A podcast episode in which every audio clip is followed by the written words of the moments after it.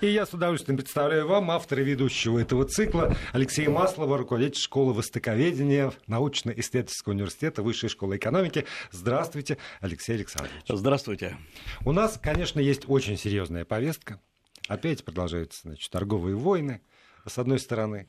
С другой стороны, еще много чего продолжается. И китайцы хорошо отреагировали на перспективы нашей установки С-500 противоракетной, ну, о которой мы еще ничего не сообщали сами. Вот. Но есть потрясающая совершенно новость, которая меня сразила на повал.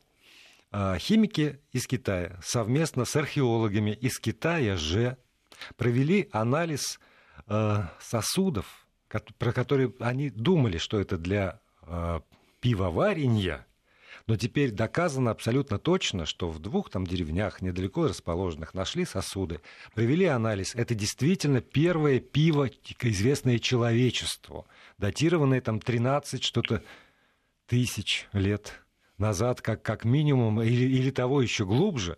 И что меня более всего потрясло, что вот в этих поселениях Линкоу и Гуань простите, Тао-Юань, вот, Гуань-Тао-Юань, они недалеко друг от друга расположены, но в этих двух деревнях были свои рецепты пивоварения. Немножко разные. А какая провинция?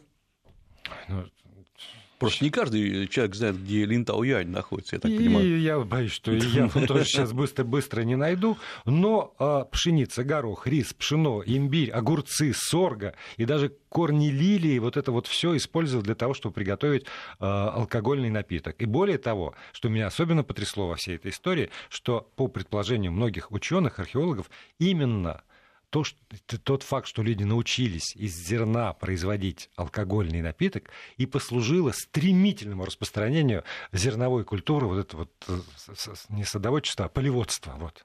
То есть, когда люди перестали собирать там улиток и что-то, mm-hmm. да, корневища, они, из этого же можно гнать, и научились сеять и жать. Знаете, я не открою секрет, скажу, что люди гнали из всего. Из грибов, из коры, из э, трав, из ну, растений, из сорга. А, Благородный значит, напиток. Я понимаю, что у китайцев есть такая традиция, что все, что возникло в мире, возникло сначала в Китае, э, а потом э, все заимствовали с Китая. Это вот а, вам всем ответ на то, что все обвиняют, что Китай э, патенты ворует. Да ладно, это первоначально было в Китае все изобретено. Во-первых, я думаю, что в Китае можно найти все, что угодно, абсолютно. Не думаю, что это, конечно, 13 тысячелетий назад, потому что Китай утверждает, что история Китая начинается 5 тысяч лет назад. Но, как, как ни странно, это все мелочи. Не мелочь другое. Э, здесь есть два момента, которые китайские археологи очень тщательно обходят. Во-первых, это а кто был вообще ранним населением Китая?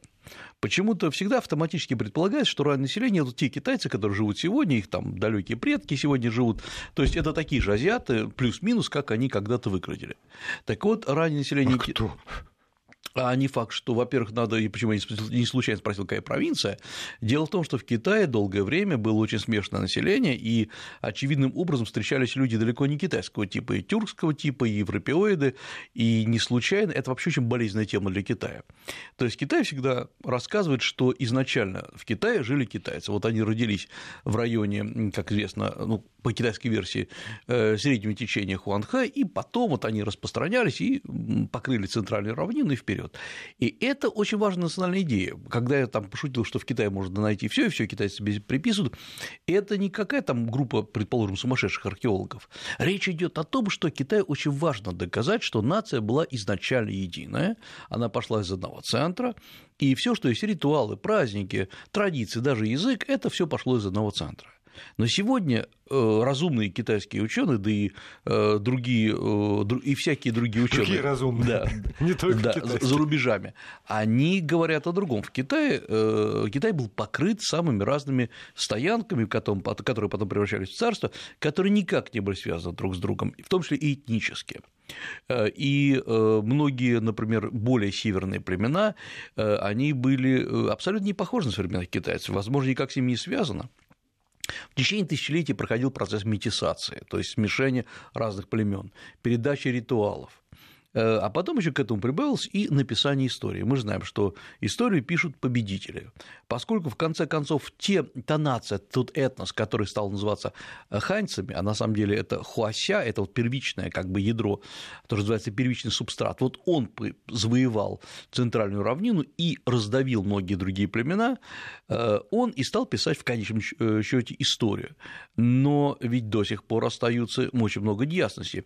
Э, да, Китай пишет на одной той же письменной системе, и эм, это система иероглифическая, но ведь говорит-то он на разных языках. И в Китае от 9 до 12 э, языков насчитывают филологи, это значит, говорит о том, что вот этот процесс метисации, процесс мишения до сих пор не закончился. Сравните хотя бы пекинский э, язык, который называется обычно вот мандарин, э, и сравните гонконгский, который кантонский язык, это вообще разные языки. Причем и тот, и другой в равной степени можно называть китайским. Это действительно китайские языки, но они разные. Э, вы, э, вас наверняка там э, запишут националисты, если вы скажете, что русский и украинский один и тот же язык великорусские шовинисты. Но ведь китайцы говорят, что китайский, мандаринский, так сказать, северный китайский диалект, кантонский, гуандунский, шанхайский, который абсолютно непонятен для пекинца, это один и тот же китайский язык. Как так? А вот так вот. И в этом плане, как только мы начинаем обсуждать, даже на исторической конференции, возникает целый ряд очень неприятных для китайцев вопросов. Вот мы как-то для себя признались, я имею в виду э, русский, точнее, вот этнос, э, что истоки наши непонятные и спорные. И само по себе признание это, оно во многом говорит о том, что нация имеет, умеет критически э, о себе размышлять, потому что... Хотя я думаю, что сейчас тоже некоторые наши слушатели уже камни достали. Как, нет, что, что, как это непонятно? Нет, нет, мы, конечно, мы нет, да, нет, естественно, там расскажут, что была Великая Тартария, что она покрывала весь мир, что все это здорово, это можно обсуждать на научных конференциях, но хорошо, что это идет обсуждение. И даже тот бред, который несется о происхождении русских, русичей и так далее, и тогда стимулирует вполне научные дискуссии, потому что историки должны должны либо защищать свою позицию, э, либо, наоборот, поддаваться давлению. То есть э, научная дискуссия – это нормально, это правильно. Так вот, научная дискуссия в китайском, китайской истории, в китайской историографии про происхождение китайской нации не ведется. И есть э, фиксированная история, которую вы прочитаете в книгах, которые с радостью почему-то транслируют многие там, российские историки, хотя, безусловно, у нас есть специалисты очень хорошие, которые все прекрасно понимают. Но как раз вот эта э, идея о том, что китайцы в том числе и пиво открыли, э, она находится в том же русле, что китайцы открыли все. Вопрос в том, что это могли быть и не китайцы. И последнее, что я хочу заметить, да, это понятно, что все классно прописать, абсолютно это безумная идея о том, что э, после открытия пива зерновые стали там сорга, ну, сорга не совсем зерновые, там сорга это гаулян, э, стали использоваться для производства э, пива, и поэтому возросло все это дело. Да нет, конечно. Значит, ну, есть прекрасно доказанная концепция, что все напитки первичные используются как соматические напитки, поскольку культура была архаическая, шаманская, нужно было себя опьянять, и Э, разные культуры разнились. Кто-то гнал из грибов, кто-то гнал из сорга, кто-то гнал из чего-то. Вот это, это, это серьезная история. Но вообще, вот так смешная история, мы с, ней, с нее начали. А потому что Китай очень любит про себя рассказывать то, что на самом деле не признается и не доказывается. Ну, тут, знаете, вот э, что, странная ситуация. Я защищаю китайцев. Я, я защищаю, прежде всего, китайских химиков, которые действительно смогли извлечь из э, пор в глине, вот в этих сосудах, какие-то молекулы, их проанализировать и, и даже вычислить э, то, что вот сейчас солод применяется. И вот этот просолод, там как это называется, зют, сю, что-то я уже сейчас не, не помню, я читал утром сегодня, вот они в, в, смогли, ну хотя бы примерно предположить, как технологию.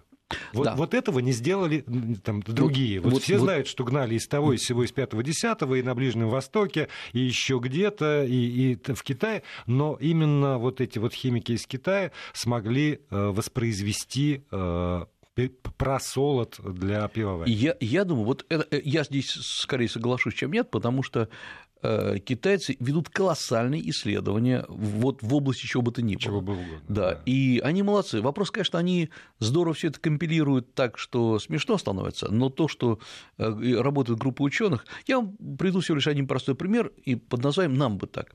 Значит, сейчас в Китае институтам истории разным, и центральным, и региональным, выделяются гигантские деньги всего лишь на одно.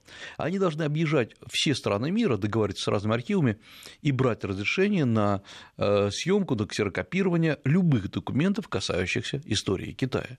Э, это не секретный документ, а, честно говоря, многие архивы их просто не разбирают. Я знаю, что и у нас есть такой, ну, просто не доходят руки. Да и, честно говоря, вот надо понимать, что российский какой-нибудь историк, который занимается особенно древней историей Китая, э, он вряд ли когда-то на этом хоть что-то заработает, он, может быть, грандиозный ученый, но э, он очень далек от какой-то даже самоокупаемости. И попробуйте сейчас, и я это очень хорошо знаю, обратиться в какой-нибудь серьезный, крупный научный университет, что давайте изучать средневековый китайский текст. Скажут, да ладно, давайте лучше экономику изучать, не нужно это. А вот китайцы говорят, нет, нет, это важно, это важно, потому что нам надо понять, как э, развивались наши, э, наша история.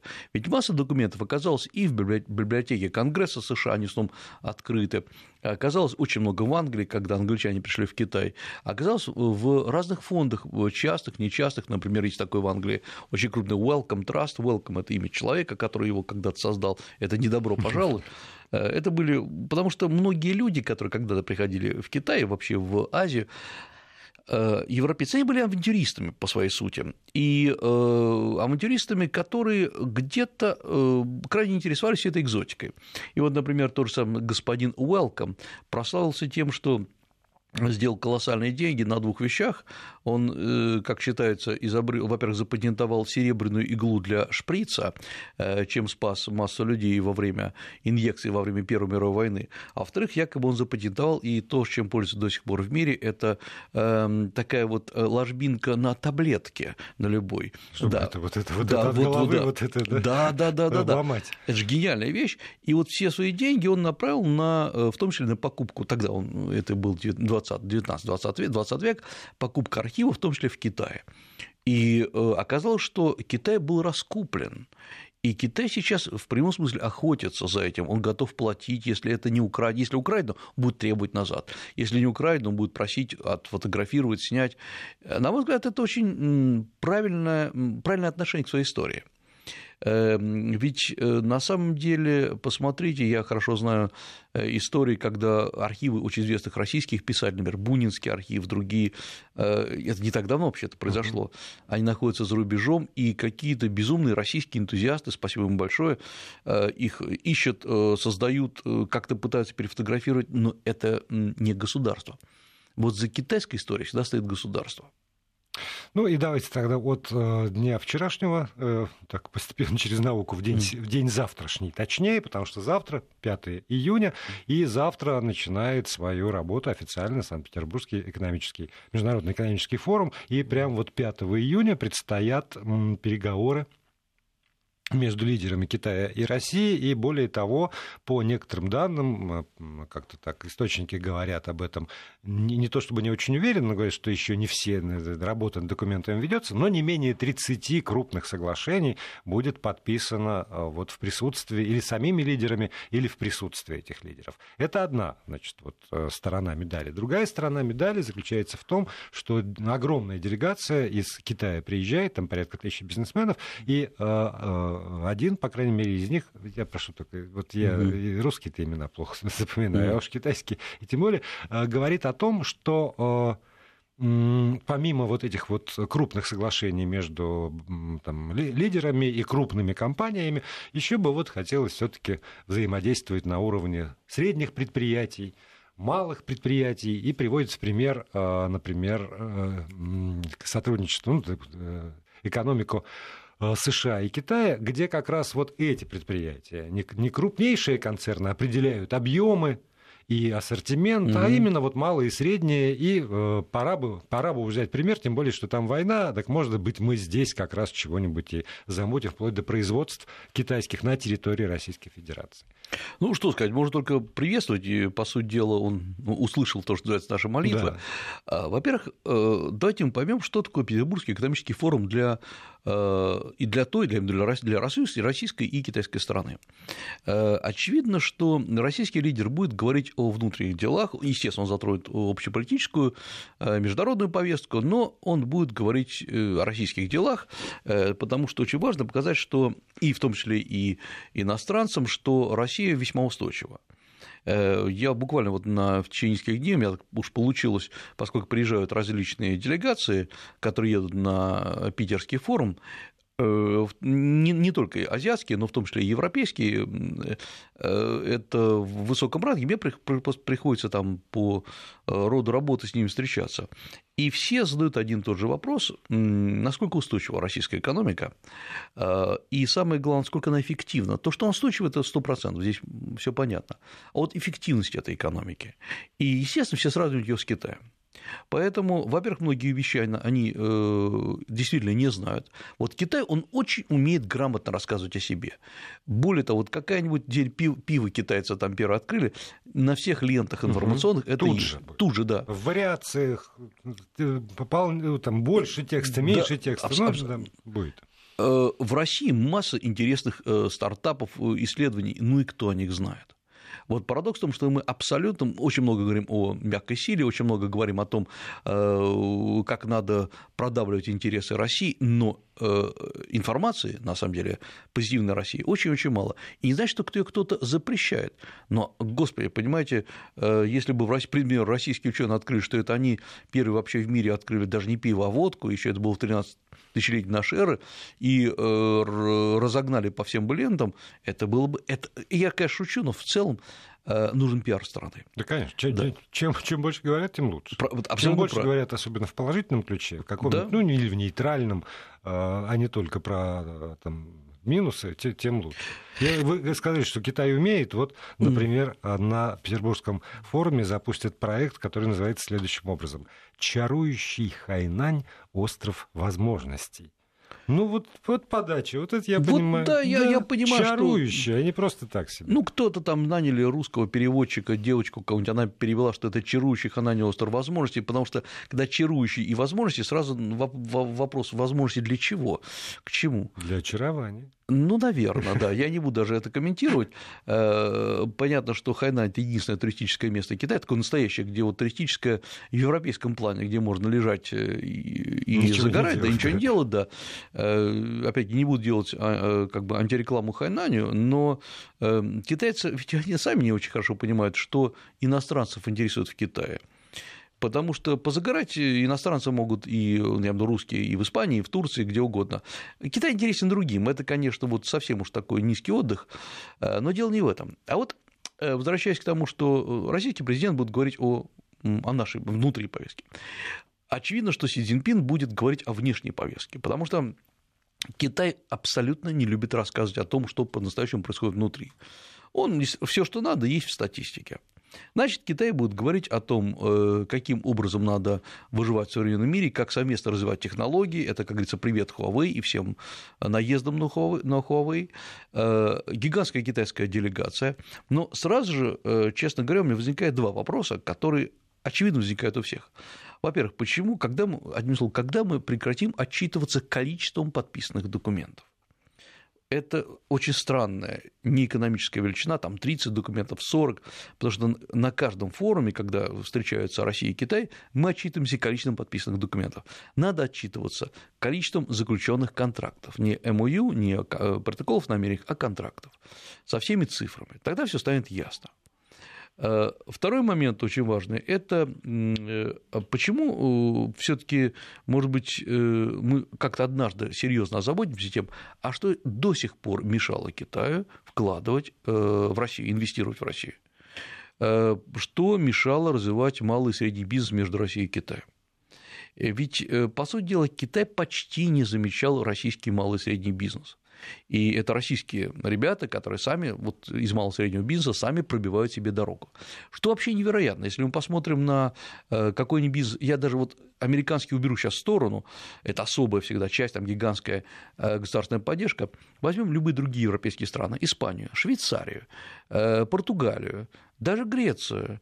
Вот их бизнесмены – это именно малый и средний бизнес, который выходит, вылезают в прямом смысле в Китай, открывают от маленьких заводиков до ресторанов, например, а швейцарцы те же самые открывают массу стартапов в области новых технологий. И очень интересно, что стартап же сделать просто в области технологий. Сели два гениальных э, парня и что-то открыли. Дальше надо имплементировать.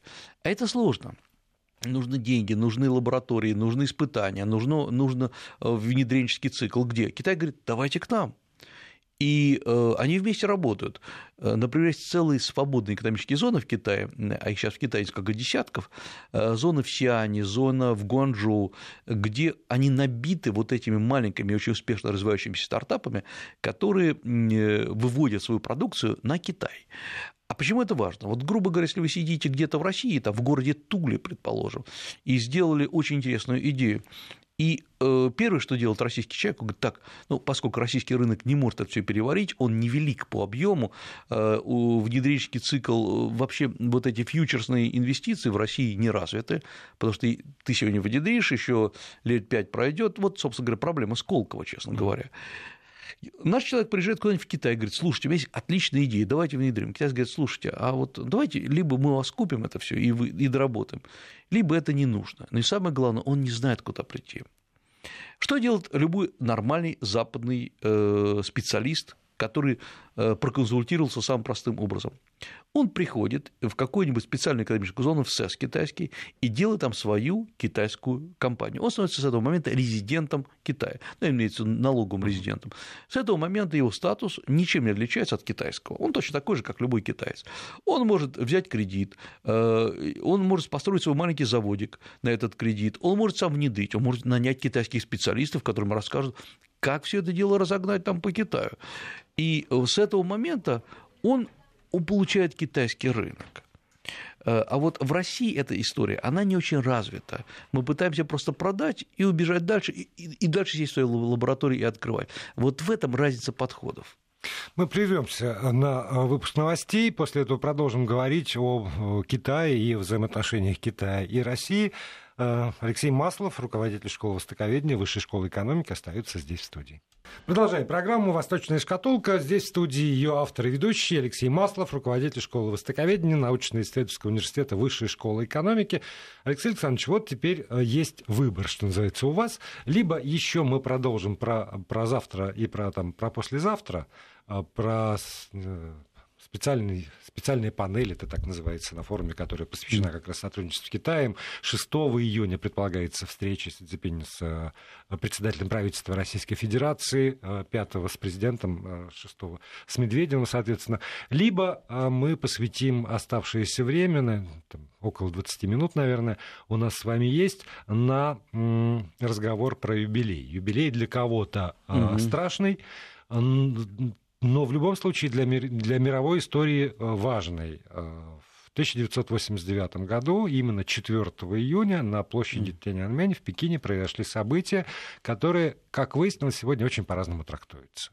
И да, я думаю, что, пожалуй, это, наверное, для нас более важно, потому что про Петербургский форум, я надеюсь, в следующий раз мы поговорим, да, когда ну, будут уже итоги. Да, да, да. Э, действительно, Тяньаньмэньские события – это вообще водораздел в истории Китая, новейшей истории Китая, и очень болезненный водораздел, и вы знаете, есть масса мнений сегодня, э, поскольку события уже отстоят на приличное время, э, и э, есть абсолютно разные версии, э, в том числе версии, вот китайские версии, что все было нормально, да, вышли, да, мы их вытеснили, да и, в общем, некоторые наши журналисты поддерживают, что там никаких танков не было, и ну, вообще да. никакого... Жертва случайная, и раз-два и обчелся. Да, да, да. Да, и армию против студентов не применяли. Не применяли. Да, есть другие версии, на американские любимые версии, что было несколько тысяч, там кто-то говорит о пяти тысячах погибших, я думаю, что вот, э, во-первых, много уже известно. А во-вторых, я напомню, что вообще происходило. А, и события были такие. В 1979 году, в 1979 году Дэн Сяопин начинает э, то, что мы сейчас называем реформами. Э, они называют, в Китае официально называлось это э, открытость, реформа Кайфан, Кайфан Гайга по-китайски, то есть открытость и реформы, иногда также переводится перестройка. И идея Дэн Сяопина э, в реальности начала воплощаться в тысячи, приблизительно в 1981 году. Он ездит э, по югу Китая, э, говорит о том, что нужно перестраиваться, быть более открытым. вот это слово «кайфан» – открытость. Это понималось и как открытость для инвестиций, также как открытость сознания, что надо быть более свободными, открытыми. Это было очень сложно для китайцев, потому что мало кто из, из иностранцев по-настоящему понимает, что такое было предшествующее этим событиям время культурной революции. Формально она начинается, э, культурная революция в 1966 году, заканчивается в 1976 году со смертью Мао Цзэдуна, но э, э, в общем, период-то был значительно больший, долгий, потому что Китай был абсолютно из сам, в, сам, в самоизоляции находился.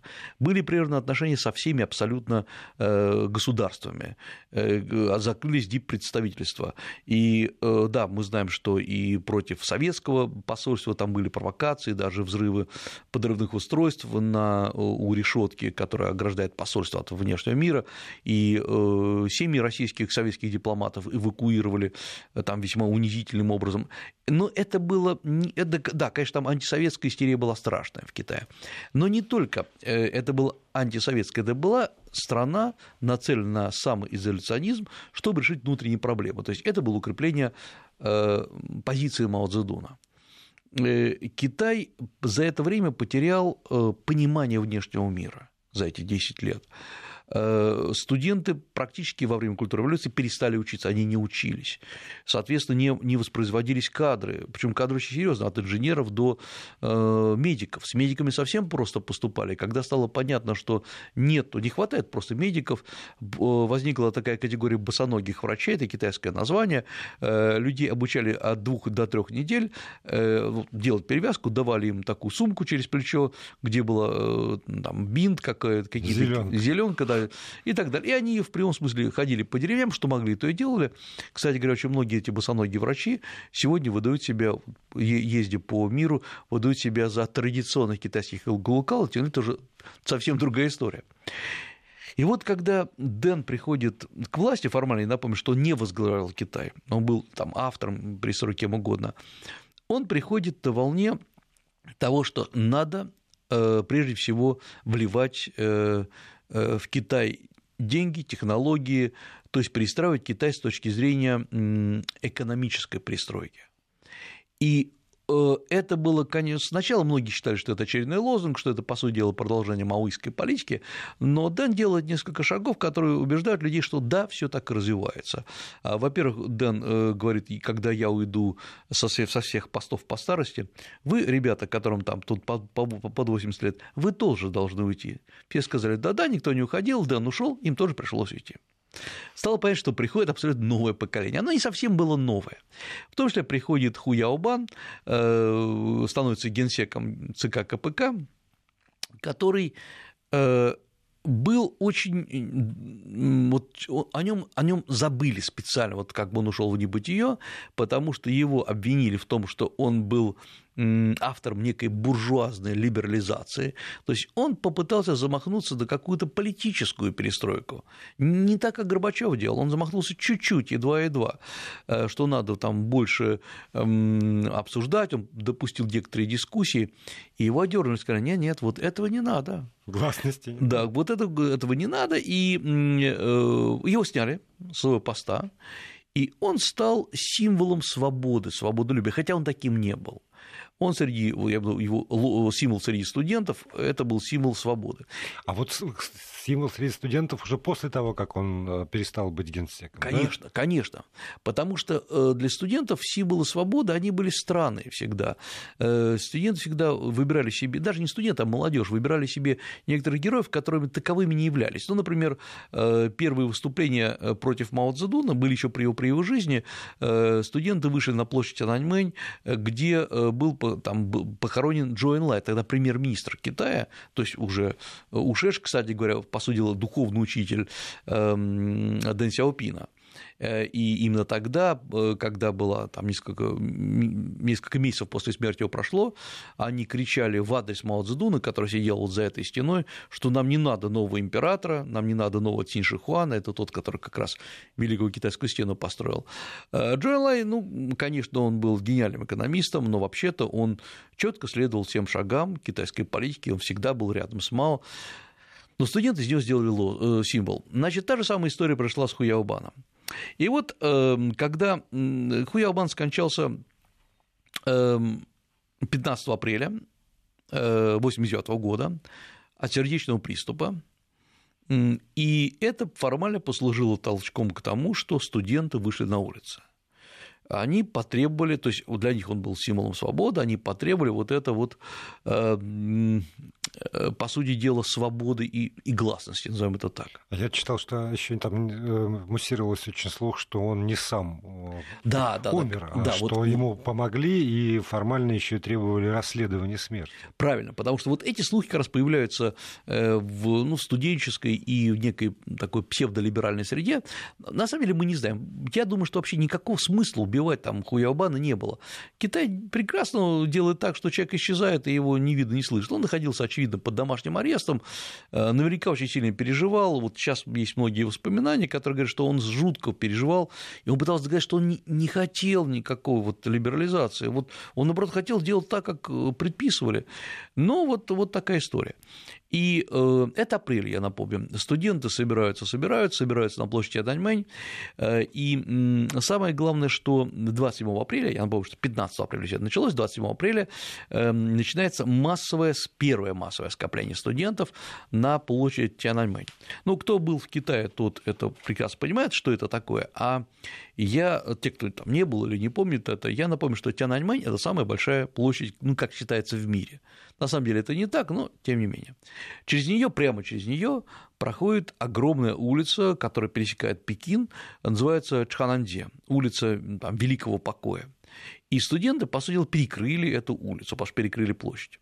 Э, в центре площади находится, э, соответственно, мавзолей Мао Цзэдуна, где похоронен не только Мао Цзэдун, но где Джо Лай похоронен, и Джуде – это один из Э, основателей китайской Красной Армии, и эм, студенты сначала соорудили в прямом смысле из гипса студенты художественного училища статую свободы, микростатую свободы, и поставили ее прямо вот перед мавзолеем, перед мавзолеем Мао Цзэдуна, так что она смотрела лицом на портрет Мао Цзэдуна, который это Нью-Йоркскую имеется в виду, да, копию? Да, да, да, Нью-Йорк, да, да, да, естественно. Вот. А потом, как гласят злые языки, э, сделали там такую пневмопушку, э, уставили ее на э, как раз рядом со статуей свободы и нечистотами зарядили все это дело в портрет Мао Цзэдуна.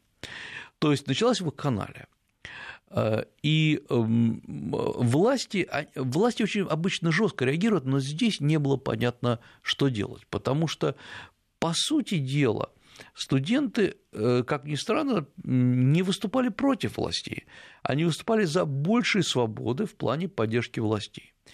Тут сыграл свою роль очень, кто говорит негативно, кто позитивно, тогдашний генсек ЦК КПК Джао Цзиян, который после всех этих событий был снят, который э, где-то некими полунамеками, я вот слышал его речи, он поддержал студентов. Он сказал, что да, вот э, молодежное мнение очень важно, и реформы должны идти быстрее. И, да, да, надо ускоряться. И э, вот это как раз дало студентам некое, некую иллюзию, что кто-то во власти, во власти их поддерживает. И э, начинаются, соответственно, студенческие каникулы, вместо того, чтобы разъезжаться по, в июне по городам, студенты съезжаются в Пекин. И съезжается аж миллион. Шесть секунд паузы. Вести ФМ. Продолжаем. Алексей Маслов здесь в студии. Вот по поводу миллиона этого я бы хотел вас уточнить. Я был на этой площади Тяньаньмэнь. Она огромная. Но я, честно говоря, и не представляю, что такое миллион человек примерно в одном месте. Можно доверять вот этим данным по поводу количества участников протестных акций в Пекине? Нет, абсолютно точно нет. Э, в смысле, нельзя доверять. И там миллион не месяца. Кто-то подсчитывал, там где-то 50 тысяч человек может поместиться. Ну, даже если взять э, массу маленьких вот этих переулочков, которые идут к площади, там, эти хутуны, э, даже и места за площадью, то есть за Пекинским дворцом, вряд ли там столько будет. Но площадь была просто запружена народом. Первое, а, в 20 мая еще было объявлено военное положение в Пекине, и студенты все равно не расходились, они не расходились ни в коем случае. Э, их много раз предупреждали, ну а последний раз э, тут вообще здесь дальше возникает просто целое наслоение событий. Ну, во-первых, это визит Горбачева в Пекин. Э, который э, выступает перед студентами, выступает э, перед студентами Пекинского университета, выступает очень позитивно, активно, много говорит о том, как творится перестройка в России, говорит о гласности, он, конечно, окрылен, и есть такое, такая версия, что ли, что поскольку это была его вообще первая встреча с Дэн Сяопином, именно в в резиденции на площади Ананьмэнь, и э, ему ну, не дали вы, вы, высказать Дэн Сяопину все, что хотел рассказать о перестройке в Советском Союзе, он это все через несколько дней перед отъездом, выступая в аудитории Пекинского университета, он об этом говорит. э, и допускает, ну, не очень корректные с точки зрения китайской политической культуры лозунги о том, что, в принципе, вот еле свести к одному лозунгу, что молодежь должна активно участвовать в политической жизни, вот в России, в Советском Союзе так происходит, и это, конечно, во-первых, это хунвейбиновские лозунги. Ведь идея Мао Цзэдуна была в том, чтобы через голову партии обратиться к молодежи. И сказать, вот есть я, гениальный революционер, есть вы, молодежь, со своим драйвом, а есть еще э, такие старики, которые нам мешают вместе с вами делать революцию. Собственно, как все это началось? И вдруг вот это ложится очень хорошо, я имею в виду речь Горбачева, на э, сознание э, китайцев. Пекин, я сам был, видел лозунги, был наполнен лозунгами, поддерживающими Горбачева.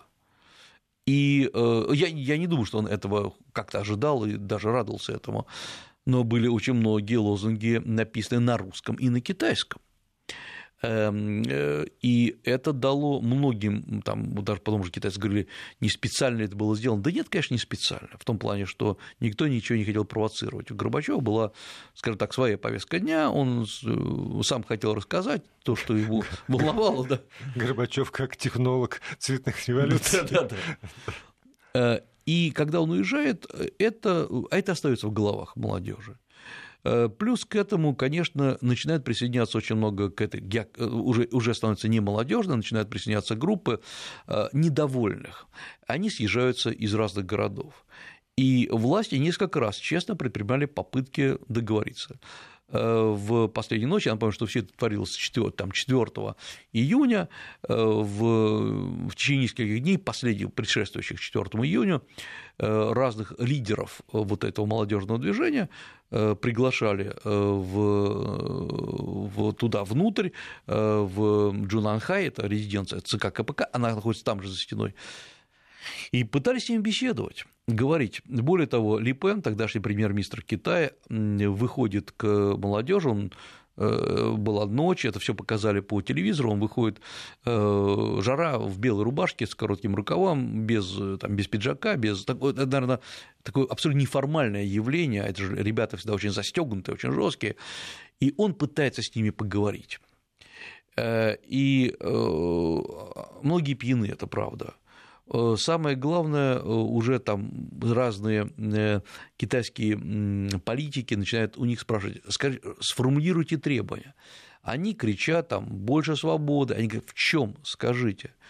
И становится понятно, что ситуация неуправляемая.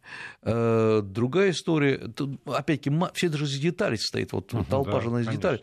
Значит, э, какая-то группа в толпе начинает брать э, бутылочки из-под Кока-Колы, тогда в Китае продавались маленькие Кока-Колы в маленьких таких классических бутылочках, прошу прощения, мочится в них и показывает в сторону вот этого Тянаньмэня, а угу. по-китайски маленькая бутылочка звучит как сяопин. А-а-а. Да, да, да, да. Это, и хотя фамилия, имя Дэн Сяопин записано другими иероглифами, это, созвучие, был, да, это созвучие, да. То есть в Китае вот все это состоит из деталей.